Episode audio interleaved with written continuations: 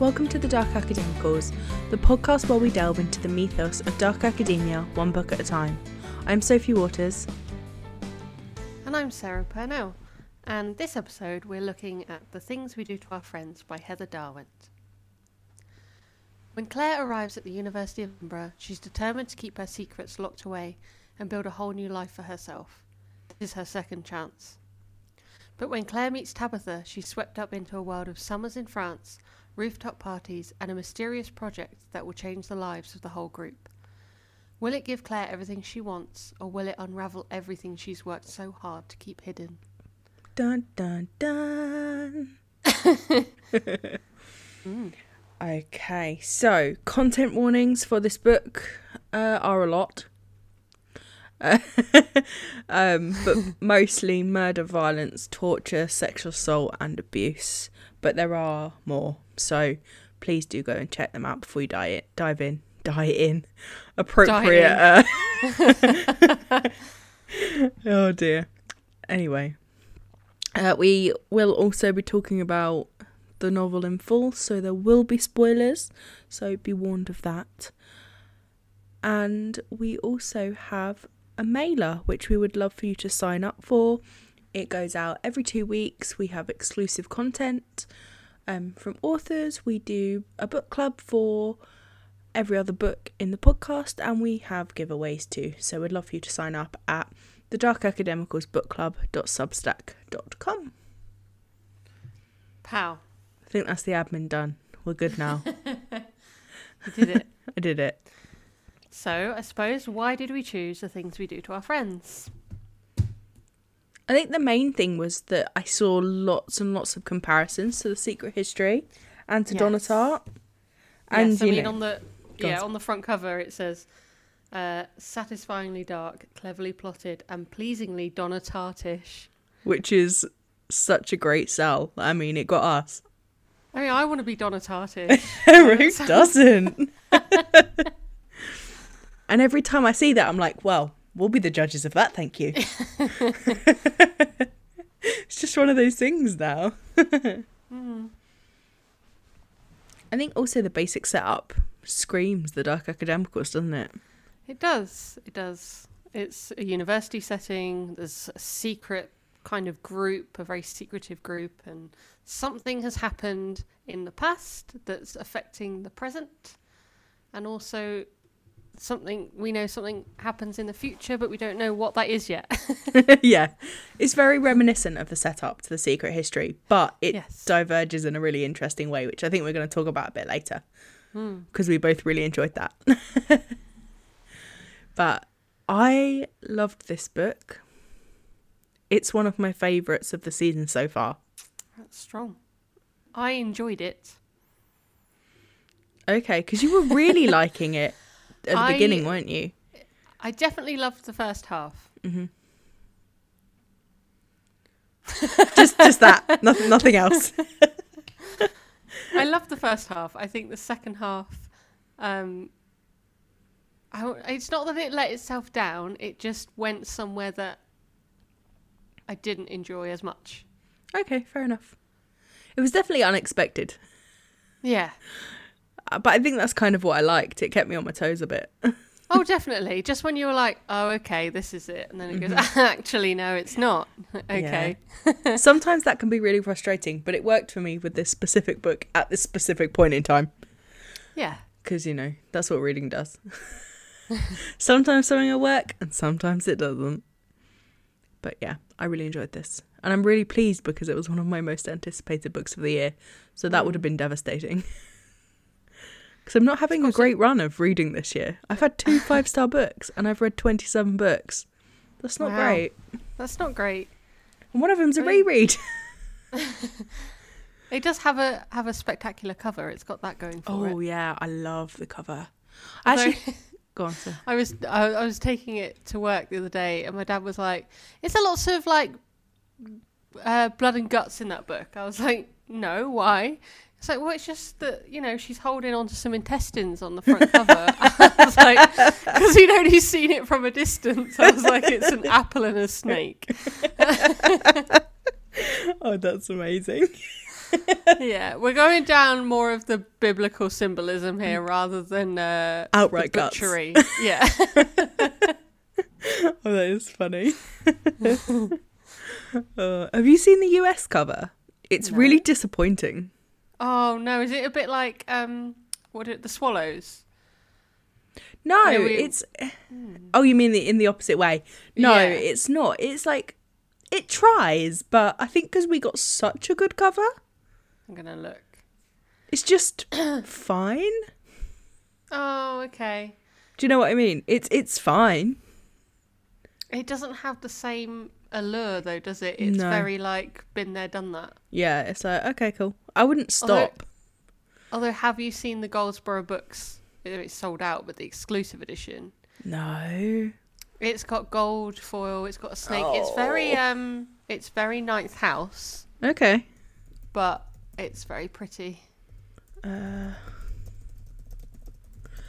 I love some of the gold Goldsboro editions, but they are so hard to get hold of. You really have to be on it, or you have to be in a subscription. oh wow, that is stunning. Isn't it? Well, there's only thirteen hundred copies. That's why there's none left.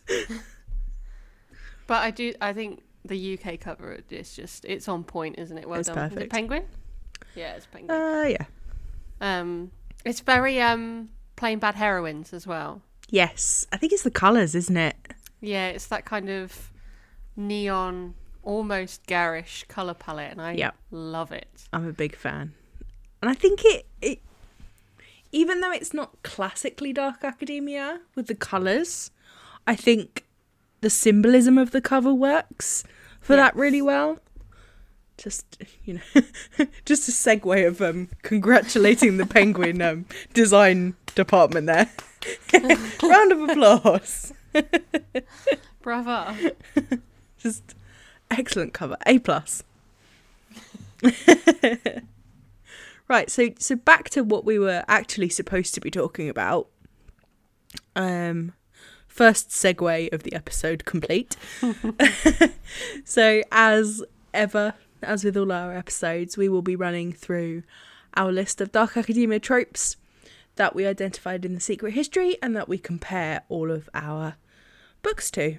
So, our first one is a higher education setting, often on campus and usually elite or exclusive in some way. Technically, because they are students at Edinburgh University. They are right? indeed, yes. Um, but we never, we're never on campus. We never.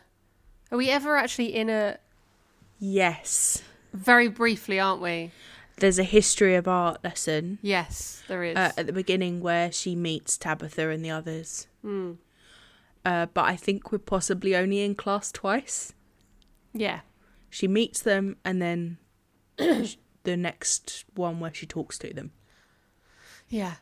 I think that's it. Um, she lives. Oh, does she live in student accommodation? I feel like she she does, doesn't she? Yeah, it's it's off-campus student accommodation in Old Town. Yeah. But we're not even really there much because she's mostly at Tabitha's apartment. Yeah. I mean, what I will say again, this probably is a little bit of segue, but I mean, this is in 2006, which again is another Dark Academia thing to be Mhm. set a little bit further back. Um, Although it's really like 2006, that in the past? Mm, apparently. nearly 20 years. I know, and that's what's terrifying.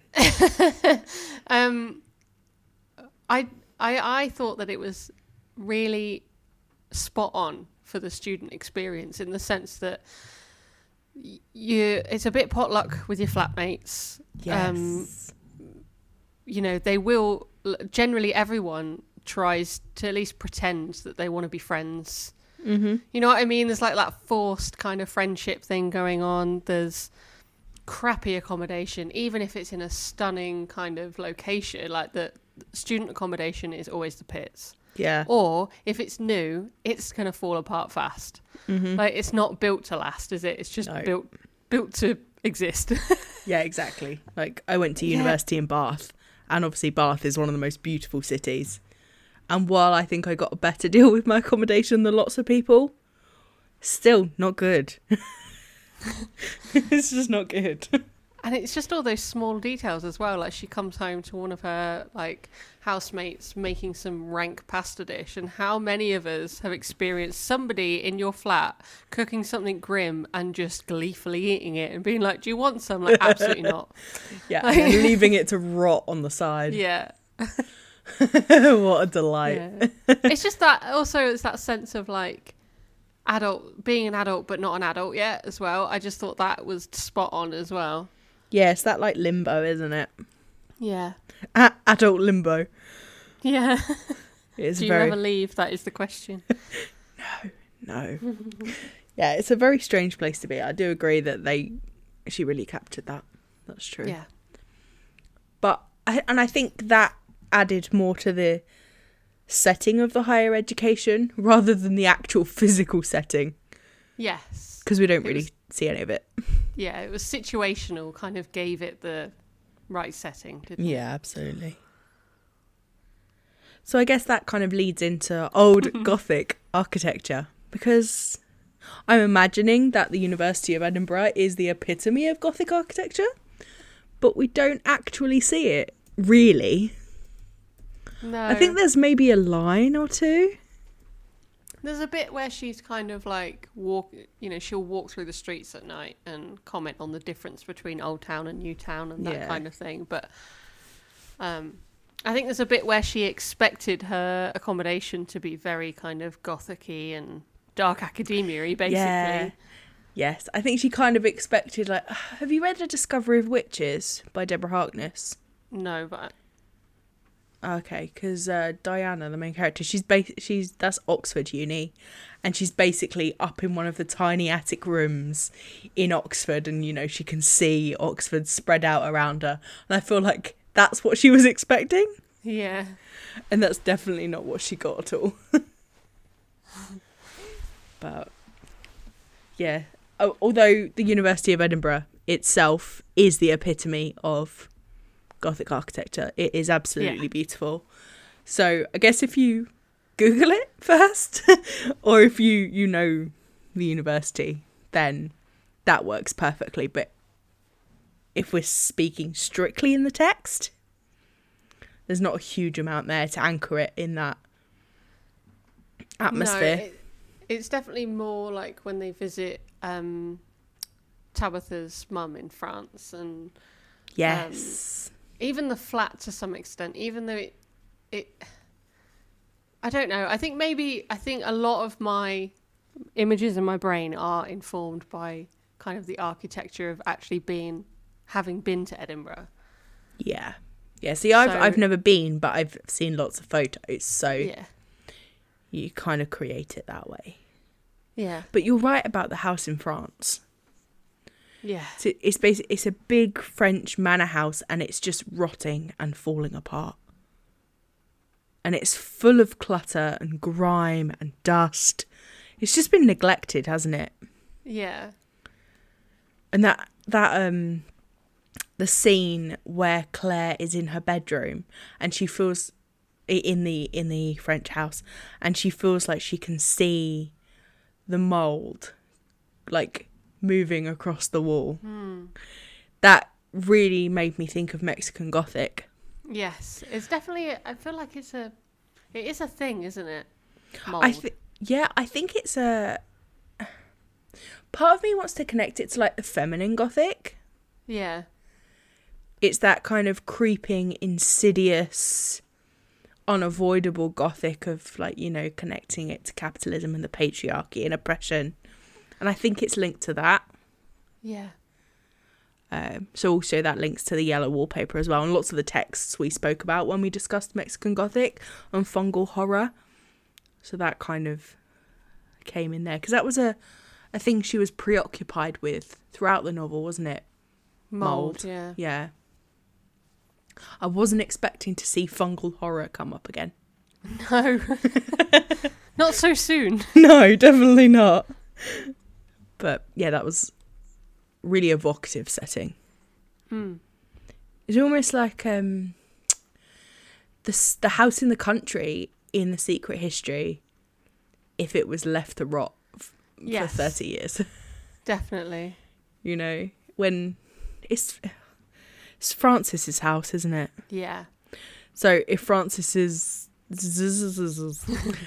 family lost all their money, that's what that house would look like, you know? Yeah. With the pond out the back covered in algae? Yeah. Just stinking. Yeah, just grim. Hmm? Gloriously evocative. That's what we like. we like yeah. algae ridden ponds. It was go. the um it was the the sheets as well that were described as almost slimy. I Mm. could almost feel it and I was like, Oh no, I wouldn't get in. No, it's so gross. I literally, oh no, ick. I tell you what, it also reminded me of again, if it was left to rot and ruin, is Yeah. the setting for um, "Call Me by Your Name." Oh yeah. Interesting, especially with like the connection of the water and the the burning hot days. Yeah, Yeah, you're right. God, I haven't read that in a long time. Um, so another trope is a preoccupation with classical studies, Latin, Greek literature, philosophy, etc., etc. and I mean, the art history, which is what her and Tabitha and Imogen are all studying, it does. It doesn't preoccupy them, but it does have a presence and a meaning. It does. It's like an underlying thread, isn't it? Yeah. and it's especially important with i think setting up the motivations of the girls early on in the novel when they talk about that painting by Klimt Yeah. um and it's basically you know women taking revenge on men Mm. Um and that kind of sets that up beautifully and that's a running theme throughout that painting and tabitha's obsession with that painting Yeah. because that's then what tabitha takes on with her project Yes, and then also interesting that Ava has a copy of that. Is it Ava has a It copy is of that Ava, painting, yeah. but uh from a different artist, different artist a yeah different perspective. I can't remember who the artist Mm. is. It was it was a recognizable one. Yeah, I don't remember. I can't remember because I guess that would kind of shape how they interpret that that message and that desire to wreak revenge, isn't it? Because Yeah. Ava is very clinical, um, matter of fact. She organizes everything. Where Tabitha is the one that's you know going for this just out of pure blind rage, really. and a need for revenge. So, because the project that Tabitha, the project Le projet. that um, Tabitha pulls Clare into is basically honey trapping men, um, hired by their wives, um, because Tabitha's mum was basically left with nothing when her dad was caught cheating. Um, yeah, so it's it's honey trapping basically. Mm. So I just it all connects very cleverly. It's a very clever novel. Definitely. There's lots of hints and just she drip feeds you bits that when you get to that reveal you're like, "Oh, you know?"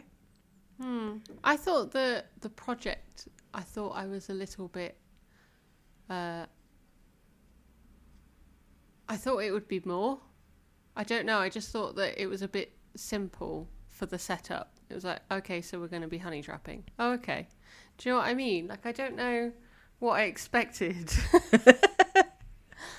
I think but it built, didn't it? It went so beyond that in the end because oh, like oh yeah, definitely. Like, if it had stayed at that, that would have been a bit anticlimactic. yeah, but yeah, no, I agree. I thought what was actually more interesting was the is it called Perfect Pieces Yeah. project it- that they've got on the side. That I mean, it was disgusting, but it was interesting. Yeah. I think if it hadn't have been mostly spearheaded by Samuel, who's one of the group, I think that would have been a really cool commentary on like women taking back ownership of the sexualization Yes. and um kind of making money off of their grossness, but without uh, sacrificing themselves to it. Mm. But it being championed by Samuel, I think, gave it back that ick. Definitely. I think maybe if Imogen had been involved more, or like it had been a joint project somehow, or even just Imogen, I think would have been an interesting person to spearhead that one. Yeah, I think you're right, actually. I don't. I almost feel like Imogen's character wasn't quite utilized as much as she could have been. I'd, she's probably the only one I don't really feel like I got to know. I think Samuel, though, as well, I think he ended up being a bit of a throwaway character in the end. Yeah, he had such a build up, didn't he? And he was so Yeah. important. I don't like him. He's he's not a character that I liked or I in any way. Any of them other than Imogen, really. Okay, if you, if you're talking about it that way, yeah. Like as a person, no, they're all awful. Even Imogen, to be fair. Yeah. But okay, I guess found them interesting is probably a better way to put it. Because they're all Yeah. fascinating characters in a kind of like scientific character study kind of way. Much in the way of secret history as well. They're all terrible people. Yeah. But They're but they're all awful. fascinating. Yeah. Um, I think it's that similar kind of connection to them, but obviously a lot less in depth um, with with these guys. Wow, we are really going with the segues today, aren't we? I just So look. pre- I was just like, Preoccupation we? with classical studies, uh, not Kinda? really. Kinda, not really. But it's there. It is present. It's definitely there. So next up, we have murder, and that is a big emphatic yes. Yes. there is a decent amount of murder and death in general. Um, Yeah. I mean, there's one. There's one murder, isn't there? there's, I guess, I guess What? yeah. There's a murder. There's an attempted murder. There's a suicide. Although that's not on page. I don't know. It feels much more murdery than it actually is. Now I'm think actually it's thinking about quite it. Sinister. So, if we run through them, big spoiler alert. So, if you've got to this point and you still haven't read the book and you're thinking, "Oh, I might read this book," please leave now. And come back. Don't forget to come back though. Come back. I mean, you can leave. You could maybe like rate the podcast like five because we gave you this spoiler alert, which meant that you could go and read the book in peaceful happiness. Um, exactly. But then come back. so for murders, so we have the original murder in Mhm. France yes. um, by Clare. Oh, uh, maybe we'll talk about Clare later. Just leave that for a minute. Yeah. Um, um, her and two friends, accomplices, murder a man in France. Yes. Not entirely sure how they all got away with it. No, that bit's a little bit wishy washy, isn't it? Yeah, because they drug him Uh huh. with, uh, is it anxiety medication that they drug him with? Like eight. Yeah, it's like I can't remember. I think so. And then, and then um, Force uh, feed him. force feed him and then smother him, which there is a comment about it being something that's difficult to report on an autopsy. Yeah. Um, so he unfortunately finds his ends um, at the hands of Clare, and then I'm trying to figure. I don't know if I can do it via timeline, but there is also the wife of the first target. I guess is the first job Yeah. first client like Yeah. the wife she um takes her own life assuming after oh no it's because of tabitha isn't it tabitha yes. pushes She that pushes she's it.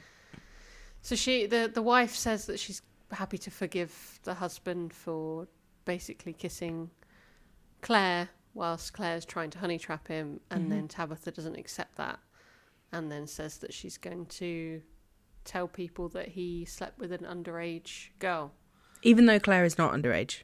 no Um, yeah, and she Um, yeah throws herself down the cliff that her weird houses on. yeah. um, there is also the I don't. Know it's not necessarily attempted murder, is it? But it could have easily gone that way. I think with the is it what, the the the piggy guy, the pig man. What's he called? There's something to do with the pig, isn't it? It It's what they keep calling him. Um, I don't, know Don't if we they ever just know his him- name. I don't Like, remember. The pig. The pig. Hold on. something like that. Um, so Tabitha and Ava, I assume we never again we never really find out, but Ava is also masterminding this, isn't she? Yeah. She, oh, they just call him the pig. Jack the, The pig. pig. Jack the pig, Jack the pig. Um, I mean, he was going to sexually assault Clare. Yeah, and there's kind of the knowledge and possibly proof that he's done it many times before and will continue to do it. Yeah, so they seek revenge upon him in a really vile way. Yeah, and a, a and a, and a, in a way that really affects Clare as well. Yeah. Um, but he doesn't press charges. He just wants the video that they took to be deleted. hmm Um, who else is there? Clare pushes Oh. Tabitha. Yes, attempted murder. hmm So basically, at the end of the novel, Clare pushes Tabitha off the roof because she's a bitch. Um, yeah, and is is uh, upset that she didn't die. Mm-hmm. I guess like that. Although she's essentially comatose, it's like locked in syndrome. So she's Yeah. locked in her body, which is horrifying. Absolutely horrifying, and far worse than death in for me. Um, yeah, But then we find out that actually, because the idea is that Clare knows that Tabitha knows about her past and about this murder of this man in France, and she's going to kind of like rip apart this new life that Clare's built if she doesn't go along with the project, which after the incident with Jack the Pig, Clare is like, no, I'm done. And yet it was actually Ava masterminding everything, and Mm. Tabitha didn't know. So I thought that was really clever. I did a gasp out loud. case. yeah, that was that was very clever. I did it like that. that was a good twist. But yeah, so there, there's a lot. There's a decent amount of death and murder. I think for one book.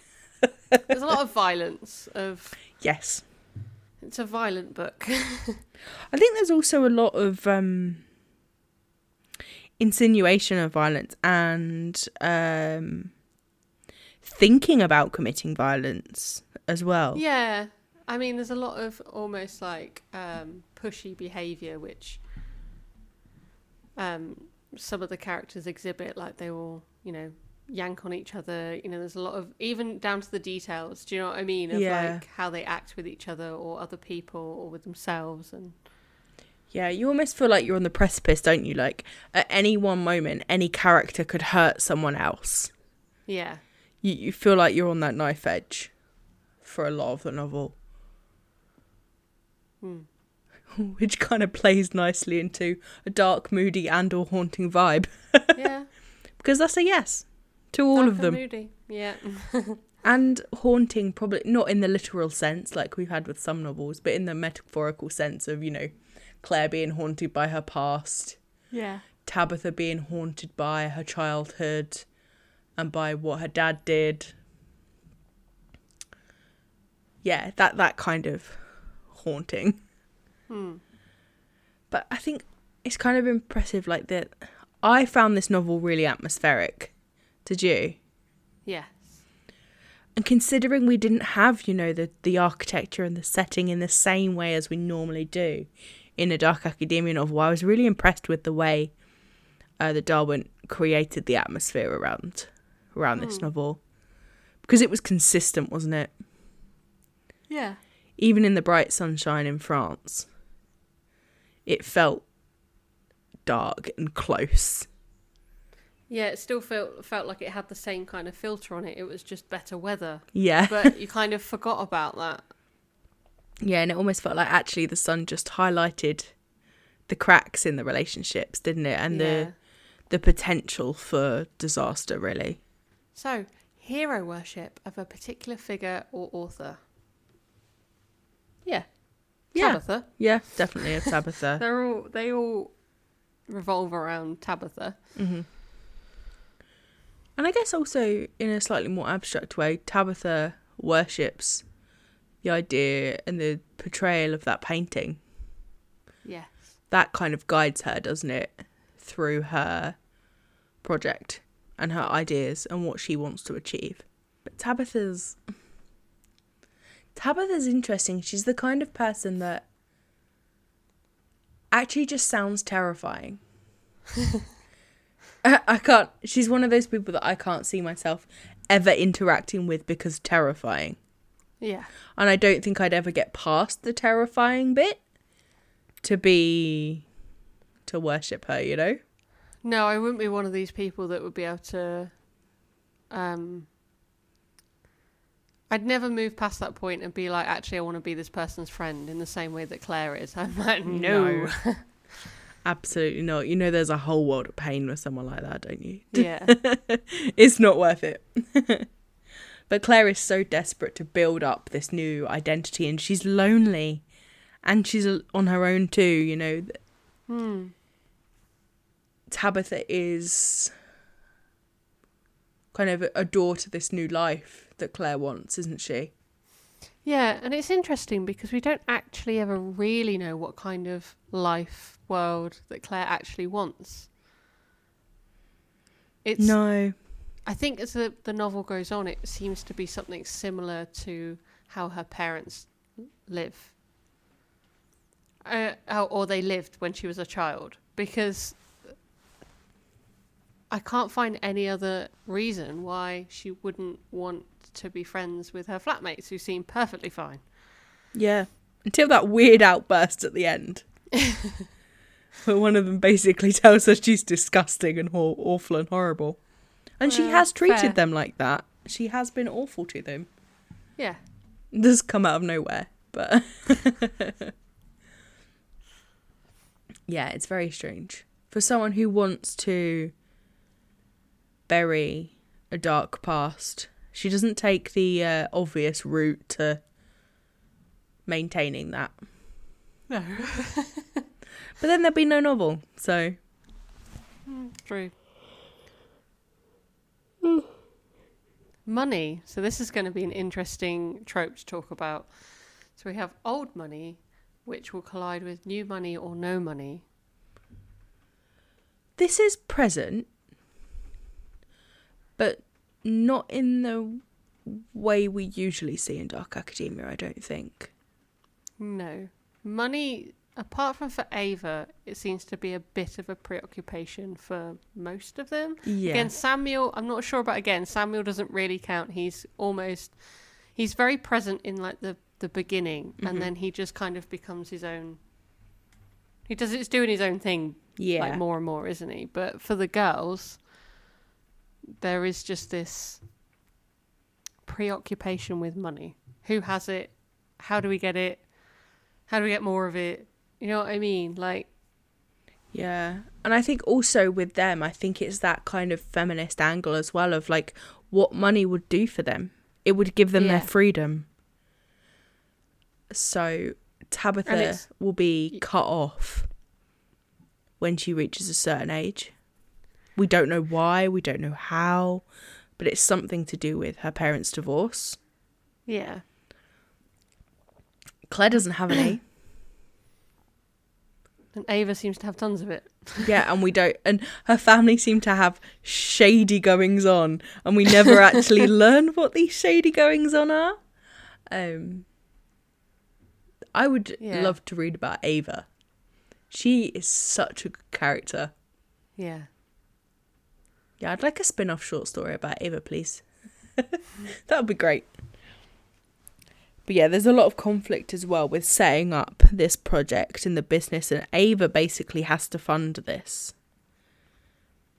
because none of them are in a position to do so themselves.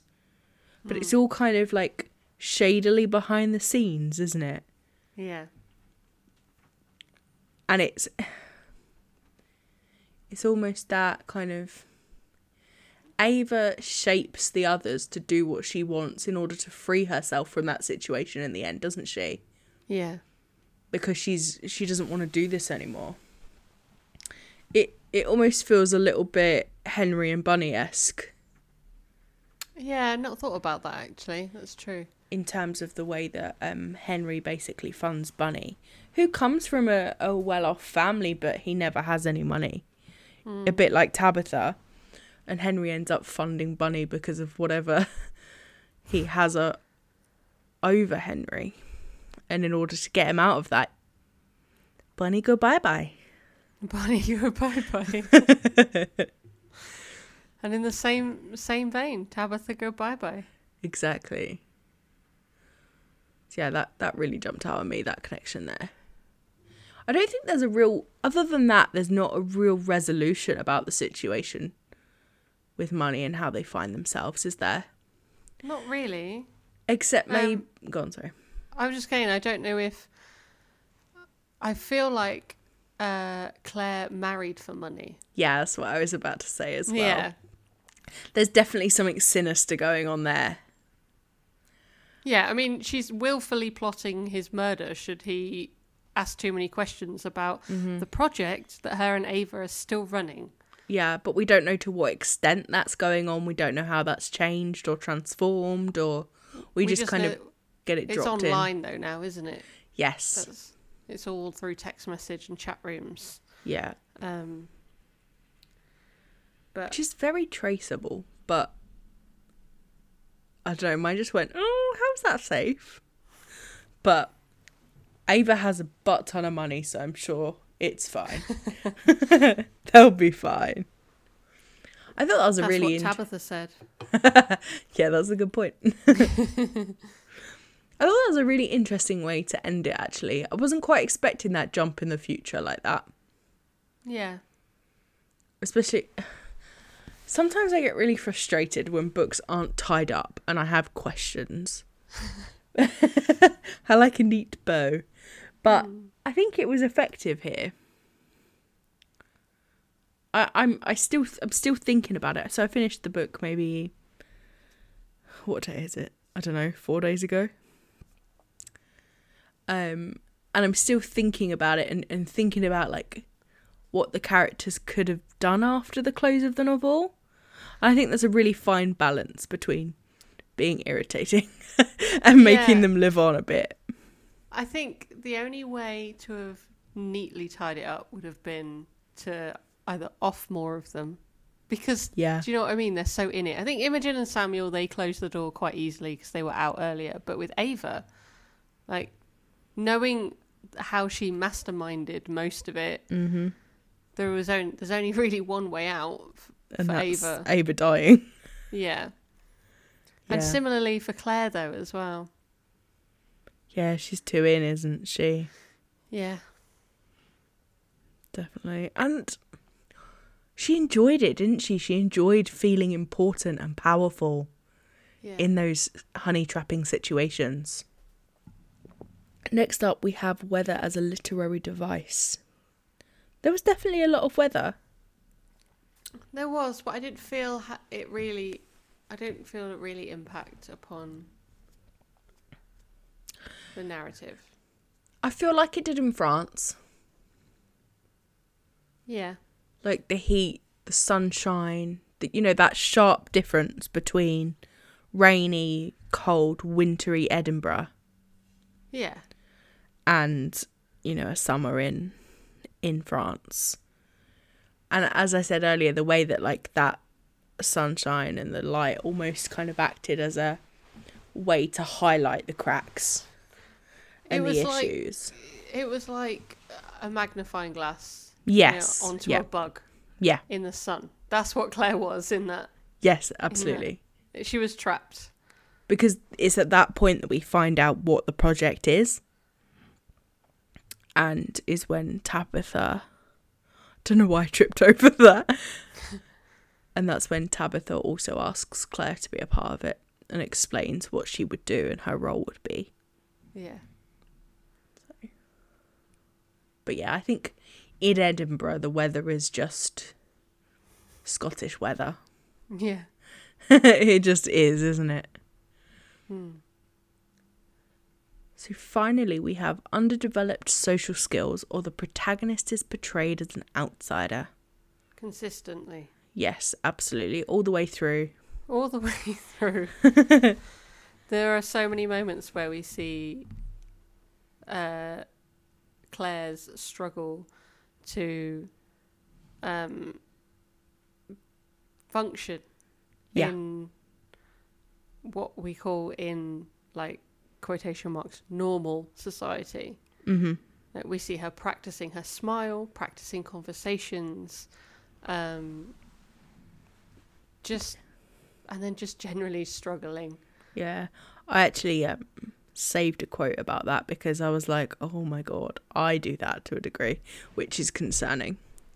She says, It was a clear case of not fitting in, and I was out of practice when it came to socialising with people my own age. So I told stories alone in my room, testing them on myself in front of the mirror, light anecdotes and stilted introductions that I tried to pull off breezily, but they sounded rehearsed, of course, my voice awkward and tense. I think that really encapsulates the way that Clare interacts with pretty much everybody throughout the novel. Yeah. She's very closed off. And she's, Yeah, and it's it's interesting because obviously as um, the reader, we are privy to a lot more Mm-hmm. from Clare. So when people, it's like I think it's Imogen who says, even now you're still so closed off, or whatever it is she says yeah, um, towards the end, and, and then you kind of have to remember that she doesn't actually say a lot to anybody, no, but we see everything. yeah, we're in her head. That's the only way that we would know anything about her. yeah. She's a walking mystery to them, isn't she? Yeah. She seems to be a bit of a walking mystery to herself as well because the amount of times that people point out to her that she's very attractive or Yeah, you know that that she is coming across as odd or whatever whatever observation they have and it always always seems to be almost like a surprise to her. yeah. I admit, it feel like a surprise to me sometimes as a reader. Yeah. Because obviously, when you're in someone's head, someone's not observing the way they act and look and speak in the same way that other people see it, are they? So it was. it- I remember being really, really surprised when we found out that she looks similar to Tabitha Me too. because they look polar opposite to me up until that point. You know, Mm. because they're very different characters. Yeah. yeah, it was strange, but definitely poor social skills and definitely an outsider. Yeah. But she she put herself on the outside, and she made sure she stayed there, even as she wanted to be included, yeah. because she had these, you know, she was hiding a murder, basically. Hmm. She couldn't let anyone discover that, so. Those are all of our tropes. Is there anything that you would like to pull out and discuss about the novel? Yes. Go forth. I mean, I've got a few things. Okay. Um, um, one thing that just sprang back into my mind when we were talking about how they look Mhm. was um, there is a distinct lack of body diversity in this book, but Oh yeah. that's nothing new within literature generally. Mhm. But I was growing a bit uncomfortable with the uh, emphasis on thinness as being something desirable. Yeah. Um, I think Tabitha's body, Tabitha's body is often described as very like um, Bony. bony, yeah, but like that's something that's attractive. I'm not saying it's not attractive, but like As Do you in know the trying to get at? ideal. Yes. And Yes. that's what makes her so successful in all of these things she's trying to do, you know? Yes, and I I can also see it from the perspective of actually this is especially we're talking early two thousands like this is what was Oh, yeah. in vogue like this is what society said women should aspire towards. However, I don't think it's explored enough within the text for it to be justifiable. Yeah, it's not critiqued. It's Yeah. not um pushed back at um at all, really.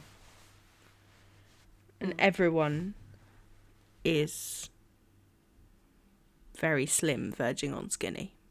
Yeah, And there are even comments on characters like, "Oh, you've lost lots of weight," or "You're not eating enough," you know, yeah, which is potentially harmful. yeah. That's all I have to say on Yeah. that one.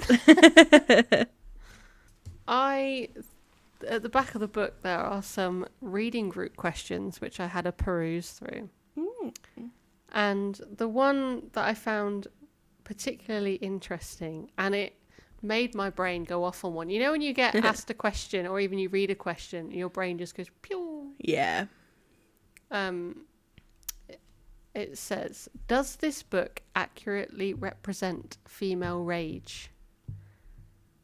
Hmm, that's interesting. I thought it was interesting too.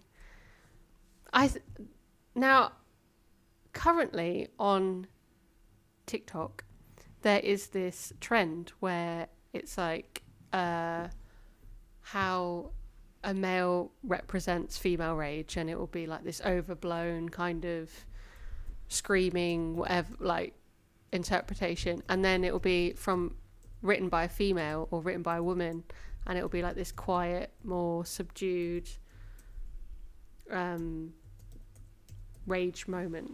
Um, okay. and I get what they're coming from because I think when written by uh, a male perspective, I think there are often issues with female rage and how it's presented. Yeah.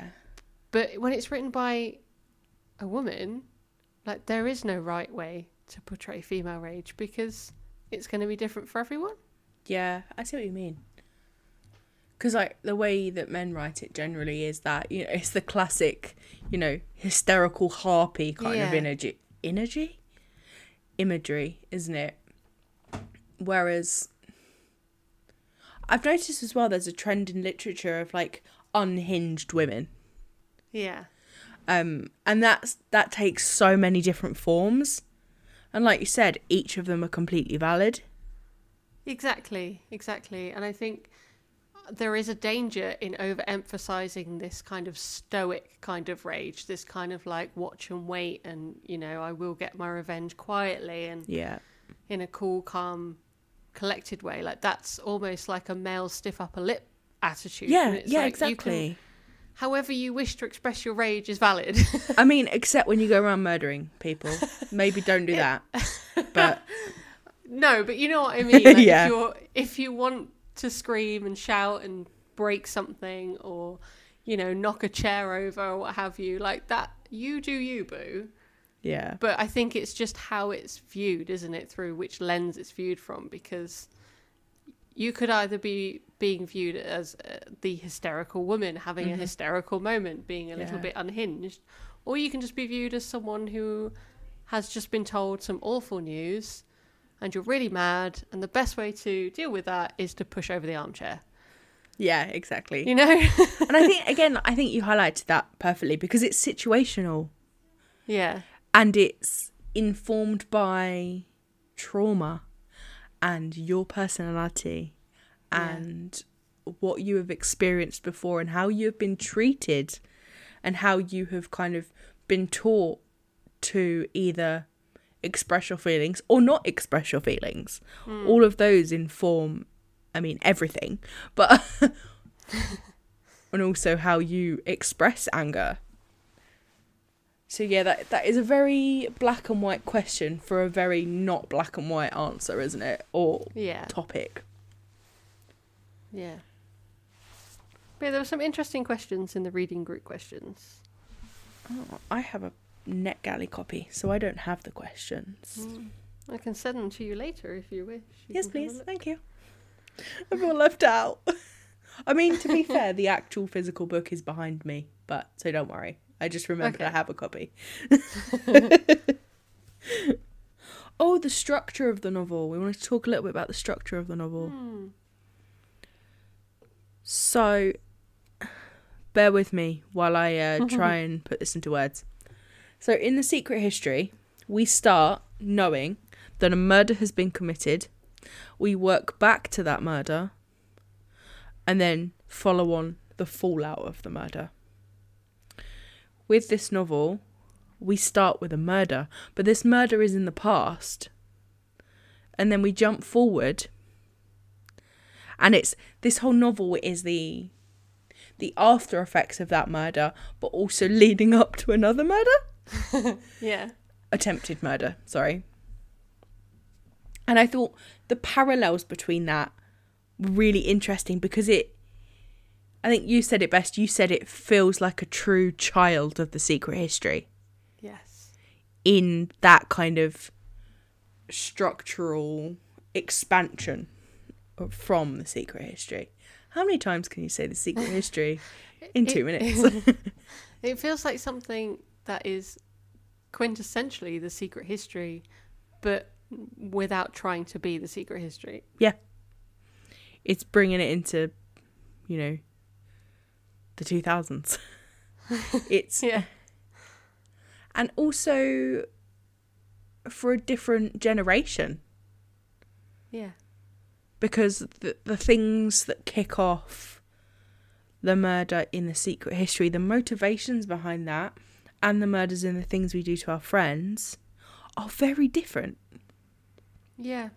and they hinge on different social expectations and different social rules. And the freedoms that the characters had in both of those novels are very different. I think the main difference is it's men and women Yes. as well. I think also the subjects that they're studying kind of reflects that generational difference as well. So things like the class I mean classical studies have not been particularly popular or choosed by a majority chosen by a majority for a long time Yeah. um, that's nothing new. But whereas it, it's almost like things move through trends and fashions, don't they? Like anything absolutely. else. Yeah. And I think this book even mentions that the you know one of the reasons why art history was particularly popular for the time period that it's set in is because of uh, one of the members of the royal family attending. Um, University of a Edinburgh, wasn't it? yeah, yeah, yeah. Was it? Uh, well, St Andrews. It would be. Oh, St it St Andrews? wouldn't Oh, okay. Yeah, but either way, it's it's that kind of. This is why this is popular now. Um, Yeah, that cultural legacy of it. yeah. I think something that made me laugh was that there's a line somewhere about like doing this degree that we're never ever going to use again. and it really made me cackle because hello, look at my degrees and Yeah. my job. and it's that humanities degree, you know, that kind of like Yeah. 2000s rhetoric. Obviously, these characters would be uh, 10 years older than me. There's that same rhetoric of growing up in that time of you can do whatever you want to do, go to university, study whatever you want to study, and the world will be laid out for you. I'm trying to, I'm trying to do maths right, but I feel like. How old was I in 2000? Well, if they're like 18 in 2006, they would have been they born. They're the same age as.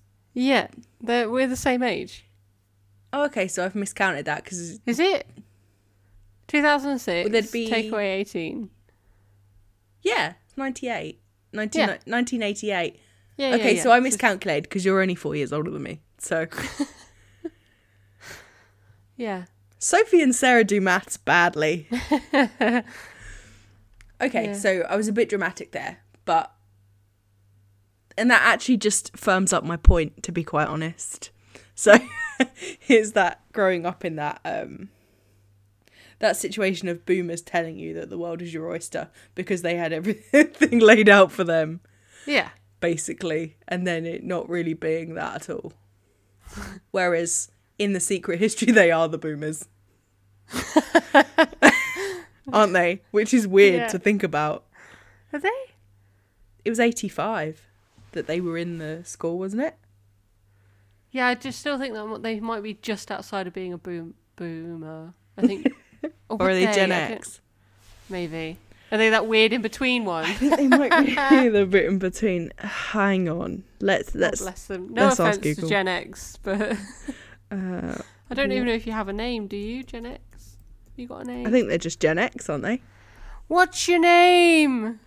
Gen X is born between sixty-five and eighty-one, so yeah, that would Yeah. be the Secret History lot. Yeah. Do they have a name? Uh,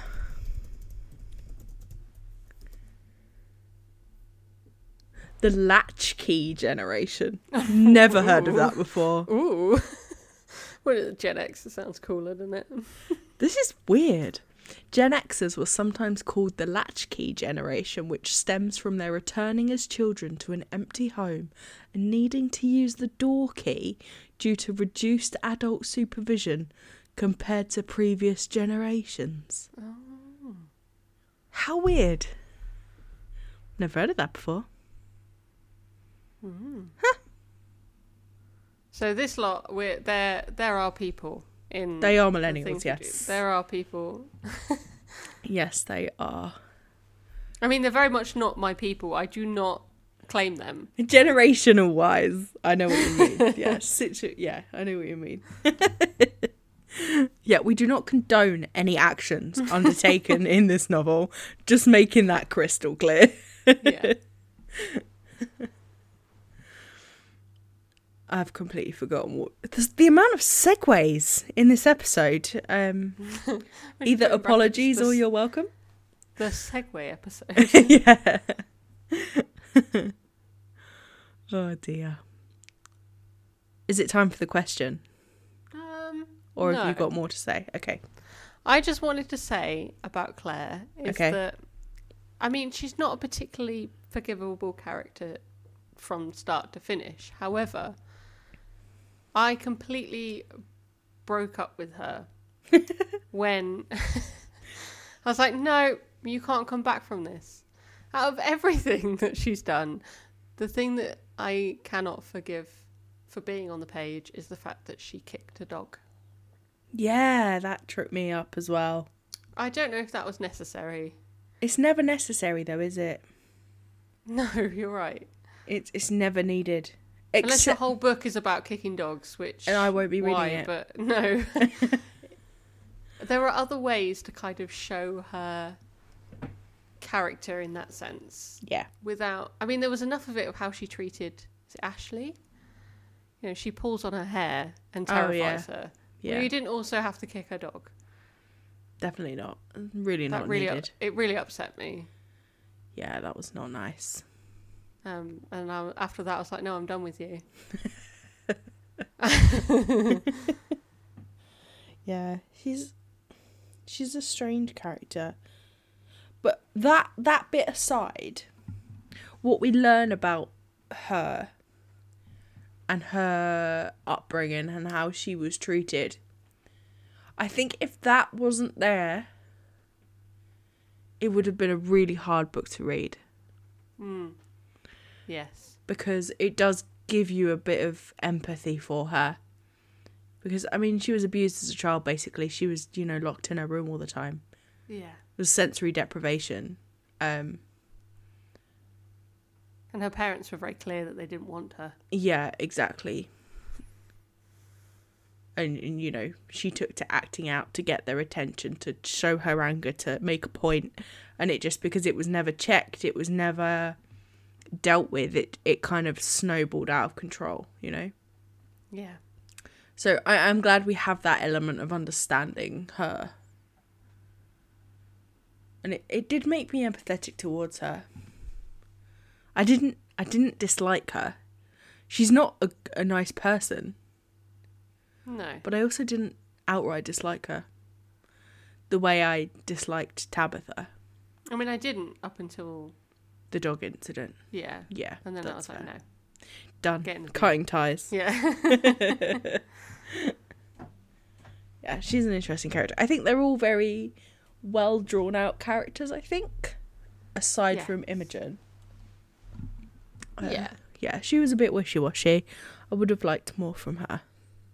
I think also there was just, I mean, it just there are so many different ways you could have expanded this story and the character relationships, and it gave you so many little, um, little uh, slivers of like what could be, and then they never followed up on.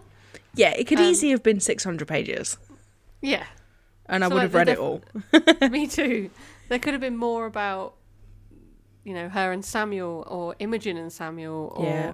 You know, Ava and Tabitha, and kind of seeing that breadcrumbs Mhm. more. And yeah, Yeah, definitely. yeah, There was scope there for more. definitely, and that's a good thing. Yeah, absolutely. I'd prefer to kind of be left reaching for more than to get to the end of it and go, "Oh my god, that was too goodness. much." Yeah, You know, I'd always prefer that. Yeah. That's me done. That's you done. You, okay. you may ask the question. I may ask. Excellent. Is it Dark Academia? Oh, so I can't say that it's not. See, for me, it's just a yes. It's a straight yes from me. It's,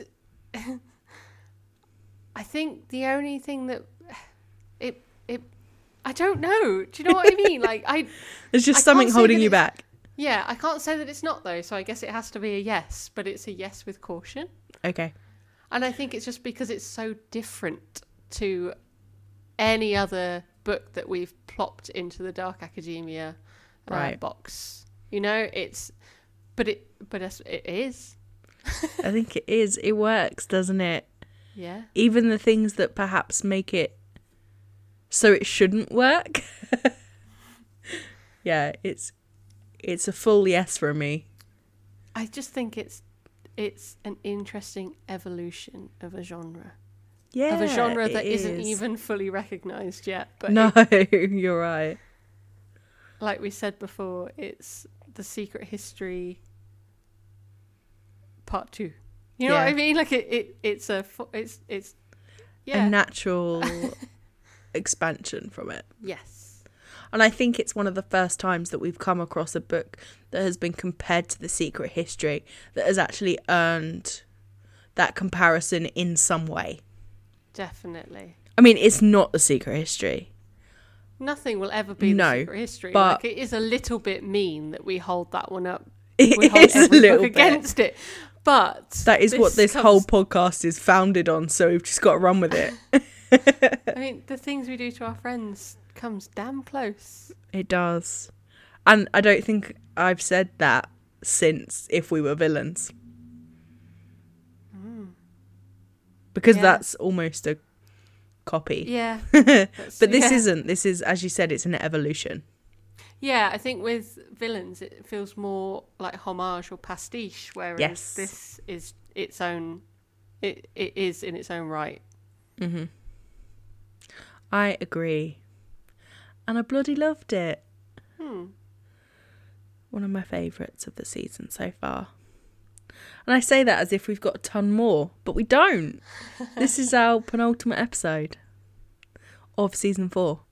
Our final title of season four is going to be My Dearest Darkest by Kayla Cottingham. And if I pronounce the name of this school or university really wrong, I'm sorry. I will check the pronunciation for next time because it's a weird word. So, Wilder Girls meets the craft in this sapphic horror debut that asks, What price would you be willing to pay to achieve your deepest d- desires?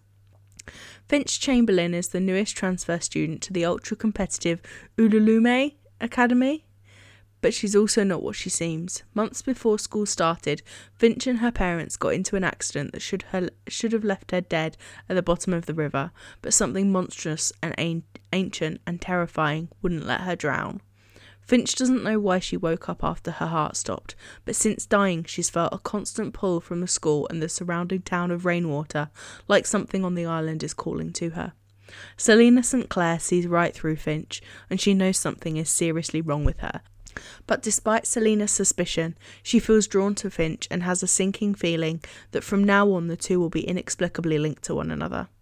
One night, Finch, Selina, and her friends accidentally summon a carnivorous creature of immense power in the depths of the school.